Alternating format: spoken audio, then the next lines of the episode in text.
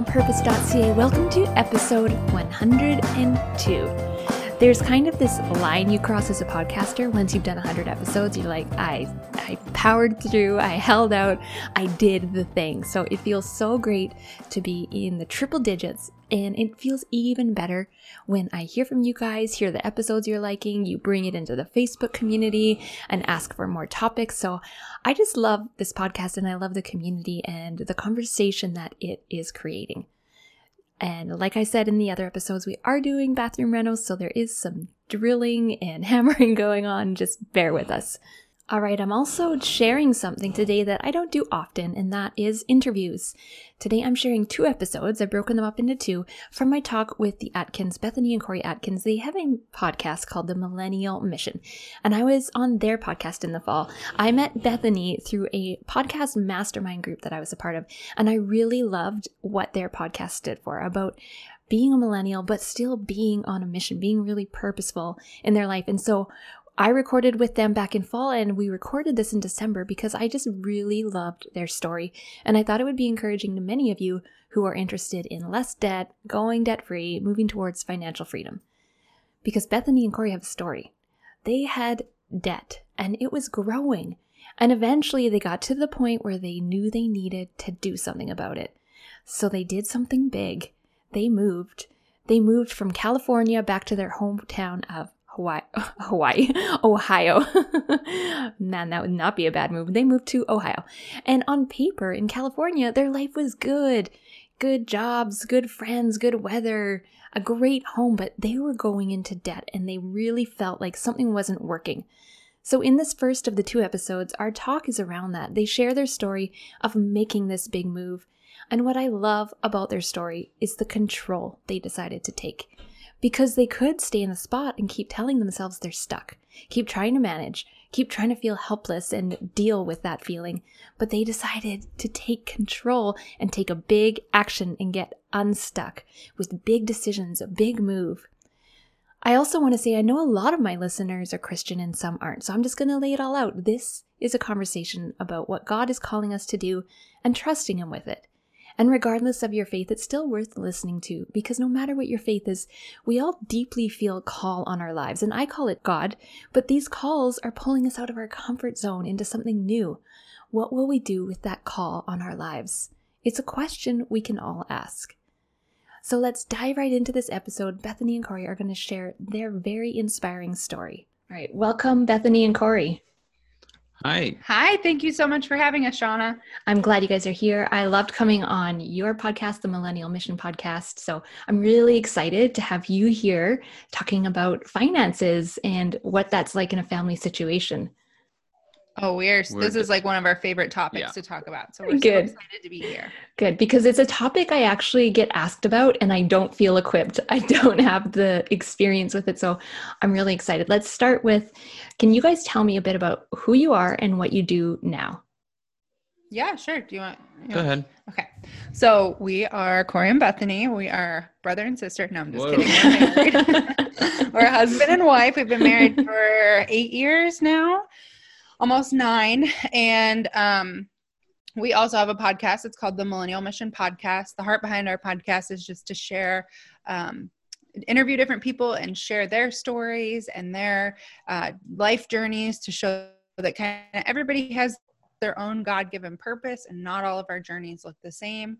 And then through that podcast, we also share our own life journey um, real time.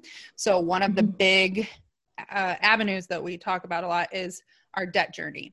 Mm-hmm. So we have been we went to college we got into a massive amount of debt both of us with school loans we had um, mortgage and so we just kind of started off life our marriage very early on on the wrong foot and so right now we are just trying to correct all that and live out our god-given purposes and we have realized along the journey that being in debt really has held us back in a lot of ways so yeah. It's not fun. It's not fun. It's so we're working on it. So tell me a little bit about the unfun things. What were you experiencing before you decided to make a life shift? What was unfun in your life? Yeah i think that sorry did i pull my no, go for it. i think that um you know debt i was raised learning a lot about finances. My parents equipped me very well. I had allowance very early on. I was taught to tithe, save, and um, taught to be careful about you know getting into debt. However, the thing that I think is tricky is even though you know all the right things, sometimes because culture is just so um, like they really push immediate gratification. You know, you mm-hmm. can buy mm-hmm. stuff off Amazon at the click of a button. Mm-hmm. It's very normal to have a car loan and go to school for a hundred thousand dollars and rack up loans. So even though you know all the right things, you can be very easily deceived and go down the wrong path um, unintentionally. And so for us, it's not like we were going to Bora Bora every month and like spending yeah. money that way, but it was just little things that added up. And pretty soon we found ourselves really financially strapped. We couldn't, I mean, it was hard. We were using credit cards, using credit cards. And then finally we're like, oh, geez, they're maxed out. We don't even know how we're going to pay, mm-hmm. make the payments, let alone buy groceries. And so that is when it became not mm. fun. Yes. And I think so many of us can relate to these types of debt that we think are acceptable the school loans, the mortgages, and sometimes even a car. Like we need reliable transport, right? These are the things that we tell ourselves. So we've got this like quote unquote acceptable debt, and then all the other debt that's just easy, they're little purchases. And as you're watching yourselves go into this and get to the place where you can't buy groceries, like how are you handling that conversation between the two of you? Well, I think for for us, it started with like Beth said, it was the the little things that started adding up, and it go it kind of goes back to a lot of people get in debt because they want to keep up with the Joneses, mm-hmm. and I think that we are we gathered our debt because we were trying to keep up with ourselves. Mm. And because what had happened was is we were living in California at the time. We had, still had our student loan debt. We had um, a, a, little bit of debt with uh, vehicles, um, but other than that, we had sold our house before we moved to California, and we were renting so that uh, wasn't a debt burden that we had anymore but it was we tried to play the credit card game. Mm. and when we first moved to california we were both working. Um, i was running a business and beth was doing travel nursing. And so we had a good amount of cash flow coming in. And so we we just tried to you know get points with the cards. Right and slowly we started um, beth didn't want to you know do travel nursing anymore. She wanted to stay home with our kids and so we backed off and we decreased our budget with that. And then we decreased our budget even more uh, as she wanted to work less. And, um, but we didn't decrease our spending really that second time. And we were both starting to mm-hmm. make a little bit less money. Um, so when we kind of hit that rock bottom with our debt where it was like, okay, we can't keep doing this anymore. For us, we moved back to Ohio um, Beth was not going to be uh, when we moved back. She wanted to stay home completely, so we, we, had her staying home with the kids. I was starting a new job, so it was a lot of dramatic changes for us. We mm-hmm. came back with only one car. Um, only one of us was working. We were in a small apartment. We really decreased our spending. So I think the conversations to answer your question about groceries and some of those spendings, we had such uh, dramatic changes and deep pains with the debt with that that it made spending less money on groceries and going out to eat easier because we just reminded ourselves of the pain of debt and that we really couldn't afford to mm-hmm. get the mm-hmm. extra things with groceries or to go out to eat or to hang out with friends or go to the movies and things like that. Yeah. Mm-hmm. Yeah. And when you kind of look back on that retrospectively, you can see what was happening with your money. It sounds like you can see like our um, income went down, our spending stayed the same, our outcome was still up here. So we knew we had to decrease our the amount of money we were spending. And so often conversations uh, for me at least and i think just talking to my friends we say like i don't even know where the money went like how do i not have any more money where did it all go was that a conversation like was that a question you guys were asking yourselves or were you pretty mindful of where everything was so we did we've always like had a budget and so we've always tried to be careful but i will say there was a point where we were when we were using our credit cards it did kind of get to that point and it wasn't even like where did all the money go because we weren't spending our money to begin with we were using credit cards and charging them up Mm. but it was like how did we get to this point where you know we have over $20000 in credit card debt and it's never like i said in the beginning it's not really those big things like going to get a car or going on a massive vacation but it's the little things that really sneak up on you like the trips to target or you know going to starbucks which i am guilty of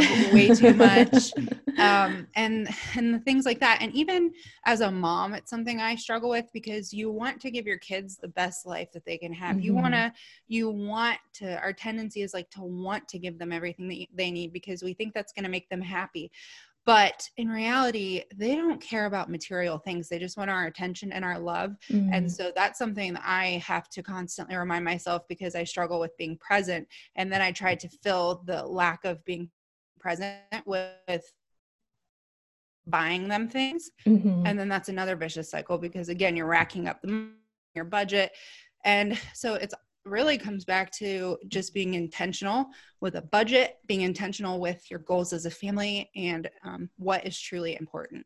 Yeah, I really love that. I think it just makes such a big difference when we look at money not as a tool to make us feel better or supplement something that money can get us things, but we there's other ways we can get the things we want to, right? Absolutely. Yes. So you made this life shift where you moved to Ohio, you got rid of a car, Bethany's at home. And for I think you covered it before that you had a career as a nurse before, so now you're home. And when you decided to make that life shift, how did that decision go? Like who said it in the relationship? Who's like we should move? yeah, I'll let, I'll let you talk about it Yeah, in a second, ahead. Corey. But I want to say it seems that it's like like as we tell our story, it's like oh, it was this big rash deci- decision, but it was really a culmination of many conversations, Mm, uh, lots of prayer, and kind of taking one step in front of the other. And we never really saw. It wasn't like we were out in California and then we're like, okay, in three years we're gonna move back to Ohio. But it was kind of like all right let's take this step. Oh that step is leading us here. And then eventually we found ourselves back in ohio. But i will say that when the time came um i really i mean we both we both loved our life in california so much. We were so happy there. Uh, we had a beautiful home close to the beach. It was just it was beautiful. Yeah.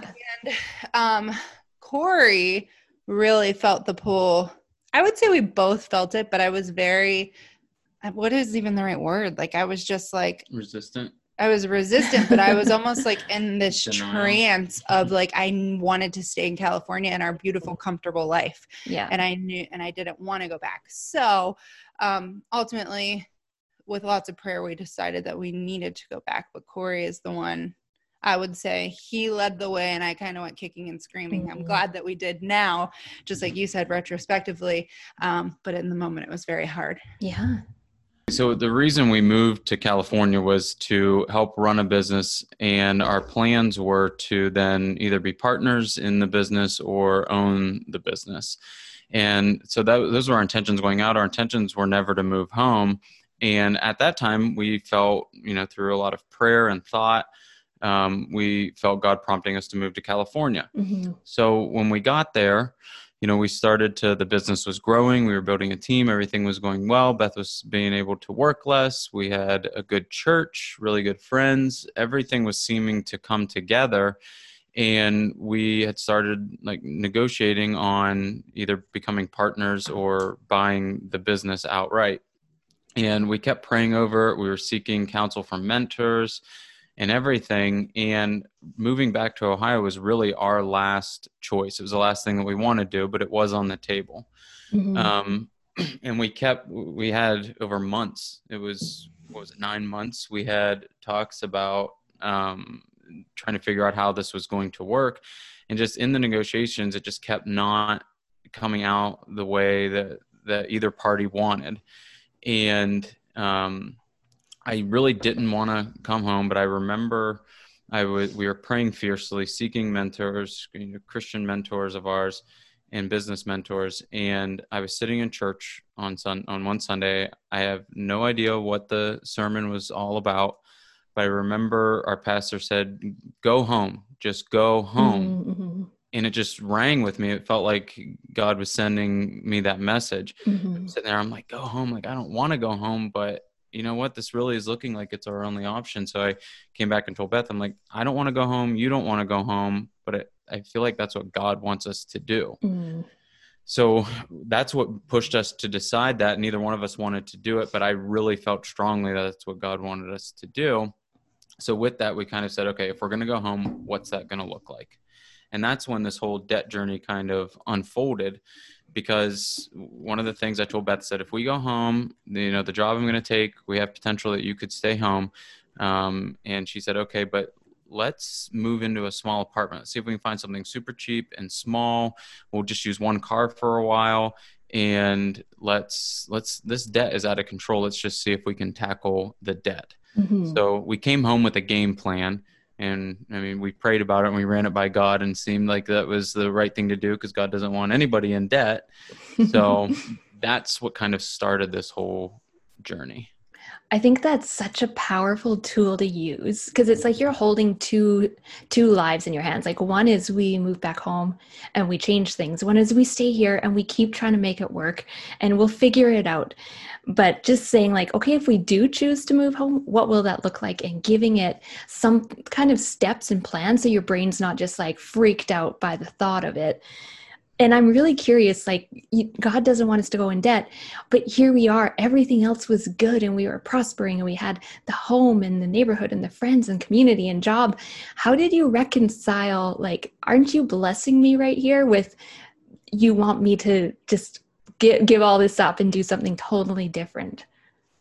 Yeah i i felt like when i we got to a point where most of the of the decisions we've made in our life we've just followed what god has guided us to do and when probably the last year or two that we were in california i felt like i was no longer doing it for god but i was telling myself that i was mm-hmm, mm-hmm, yeah and I was kind of like, all right, God, you got me here. This is what you want me to do. I got this. And I didn't ever take into consideration that God took us there to teach us things, for us to build a relationship with friends that we're still friends with today, that we will go and visit when we do go visit California. Um, that I learned so much about running a business and leadership skills and all, all of these things that I could now use in this next phase of life. And I never took those things really into into consideration. So I think that sometimes too we get I, it's tough because Beth says it's our it was our comfortable life. It was comfortable mm-hmm. in some senses, but it was also uncomfortable because we were running a business and treating it like it was our own. So there was a lot of entrepreneurial sacrifices and long hours working and all of those things, but we got comfortable in that and we really felt like God just wanted to shake us from that yeah. comfort. Yeah, it was kind of like we were finding our identity more in the business and our lifestyle out there. And god wanted us to reevaluate and begin to again find our our identity in him. And we were losing sight of that out there. Mm-hmm. and i don't even think we were seeing it at the time but looking back i would absolutely say we were. Um, and i will say you know like i said i did not want to leave. I like cried and acted like a toddler. but I will say for years, as I was a nurse, I prayed and prayed and prayed because I wanted to be home. And I often say this in the podcast I would have given up anything to be mm-hmm. home. And that was often in my prayer like, Lord, I will give up anything if I can just be home with my kids and if I can just spend time with my kids. Mm-hmm. And I never really got that answer. You know, I was able to go down to part time, I was able to have a flexible job, but I was never fully able to be home. And then it was like the one way that I could have been home was for me to go back to Ohio because the cost of living was so much cheaper and we were going to be able to make that work there. Um, so for me, you know, even though at the time I was like, no, maybe I'll just stay. It was like God was answering my prayer, but He doesn't always answer our prayers in the way that we want. right. in my mind, it was like, oh, yeah, you can be a stay at home mom and you can take your kids to the beach every day. But in His plan, it was, no, you're going to obey. I'll let you be home with your kids, but it's going to take sacrifice and it's going to take hard work and it's also going to refine you and um, help you to guide you like guide your identity back to who you're supposed to be. Mm-hmm. I do want to say one more thing about comfort because I think this resonates with me so well. And when uh, I, your listeners may have even seen this, but in the movie uh, God's Not Dead, this scene, uh, more than any other scene, just sits with me. But um, in the movie, there's a, an elderly lady who has, I think it's dementia, and she can't remember her kids' names, and she has a son that's very successful. He's uh, runs a business. He's got all the things that you could want in the world, and he never goes and visits his mom. And um, one the scene is one night he shows up and is visiting her, and he starts saying, you know, I feel uh, so bad for you because you have been you were the sweetest most caring loving person in the world uh, and you're and you believed in god and you're faithful and look at what has happened to you. And the whole movie she can't remember any of her kids names and all of a sudden she just says to him well sometimes the devil will allow people to sit in a jail cell that's filled with all the niceties, filled with all the comforts of the world, cars, vacations, all of these things, but the door's wide open and we never leave the jail cell because we're comfortable inside of the jail cell. And that just resonates with me so well because as Christians, you know, having a good church, having good friends, and all of these things, the business is going well, that was our comfort and we were stuck in the jail cell for the next step of our purpose mm. because God didn't want us to stay there anymore, but we wanted to. And we were just sitting in the jail cell with the door wide open. Yeah, that that feels really relatable. I haven't seen that movie, but it's like that's very humbling to say this is all around me and it is good and it is easy and I'm just going to walk out this door and and trust that there's something better right? Give up the easy for the better, right? Give up the good for the better. How do you keep yourself on point with that? How do you keep yourself accountable? um, yeah, that's a really good question. For the accountability, I think the biggest thing for us is just, or for me at least, is like staying in the word. And I can tell when I'm not because my mindset begins to shift, my attitude begins to shift, my perspective mm, on life mm, begins right. to shift. So that's right. probably the biggest thing. And then the other thing is we just really set goals with each other as a couple, with our family, and we plaster those goals on our walls during our family meetings. We talk about them in our podcast because we don't want to lose sight of those in the the busyness and the craziness of life and to talk to each other about them, talk to our kids about them. It really helps to help us keep pressing on, I would say. Mm, yeah. Yeah, and I would say it's as simple as we just don't give ourselves a choice. Mm-hmm. I mean, when we when we first came back, um, the the emotions for me came a little bit later um, because the position I was taking on was a was a sales position, and when you start a new sales position, you have it takes time to build up your customer base, mm-hmm. and um, I it took me some time to do that and so i was just plugging away working trying to work very very hard long hours uh, weekends sometimes and um, there was nothing to show for it and for me the emotions tied to that were just i felt like my identity was wrapped so much in how hard of a worker that i've been because mm-hmm. i'm not naturally skilled at anything i don't think i think i've always had to work for everything and my ego and identity got wrapped up in well i can just outwork people. Mm-hmm. and um, i was plugging away working working working and i had no results. And so because we were tight with finances we didn't have a choice to spend money on other things. We had to be strict with our budget. We had to watch every dollar that was coming out of our spending budget. And i think that that has it trained us over the course of that time to when at the beginning of this year when i finally started gaining ground and having success at my job we've just stuck with like the fact that we're every single one of those dollars that's extra isn't ours it's our debts and it's going mm-hmm. towards that so we're acting like we still don't have any money um, even though we have been blessed this year to have extra but all that extra has gone to what we've already spent in the past So I think just not having a choice, giving yourself no choice. I, I want I heard on a I don't know if it's a book or a podcast one time, but about burning all of your bridges. So you don't have a plan B. There's only plan A. Right, right. Because yeah, plan B our, feels good, right? right. Plan B feels good. If plan A fails and we don't try hard enough to make plan A fail or work, then we can go to plan B. But mm-hmm. we we had no option. We couldn't have a plan B. I'm so happy you shared that mindset of like, so we've got this extra money, but we can't spend it. Because I think that's such a common thing is we see what's in our bank account, but we're not often looking at what's on the line of credit, the visa, you know, the other things. We're just looking at what where the green is, right? Where the plus is.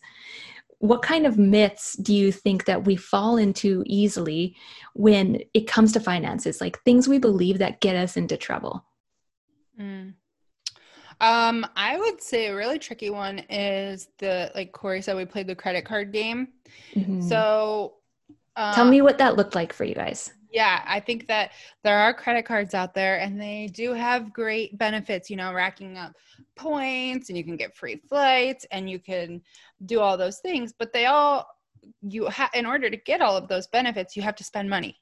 Right. And so if you don't have the money to spend, you should you have no business having a credit card in the first place so it doesn't really make sense and so i think sometimes we can say oh we will get this and then we'll just pay it off but then we end up racking up more and more and more and then before we know it we're in a big pit mm-hmm. of debt mm-hmm. and we mm-hmm. don't even realize it but you have all the nice points right exactly yeah and i would say that most people can't play that game. There, you have to be extremely disciplined and on top of your budget in order to actually make that work in your advantage. So I wouldn't say that it's a hundred percent like nobody should ever do that. But for us, we started out extremely disciplined, but then when our cash flow became less, mm-hmm. we didn't stop. We didn't discipline ourselves mm, in the mm, later right. portion of it to yeah.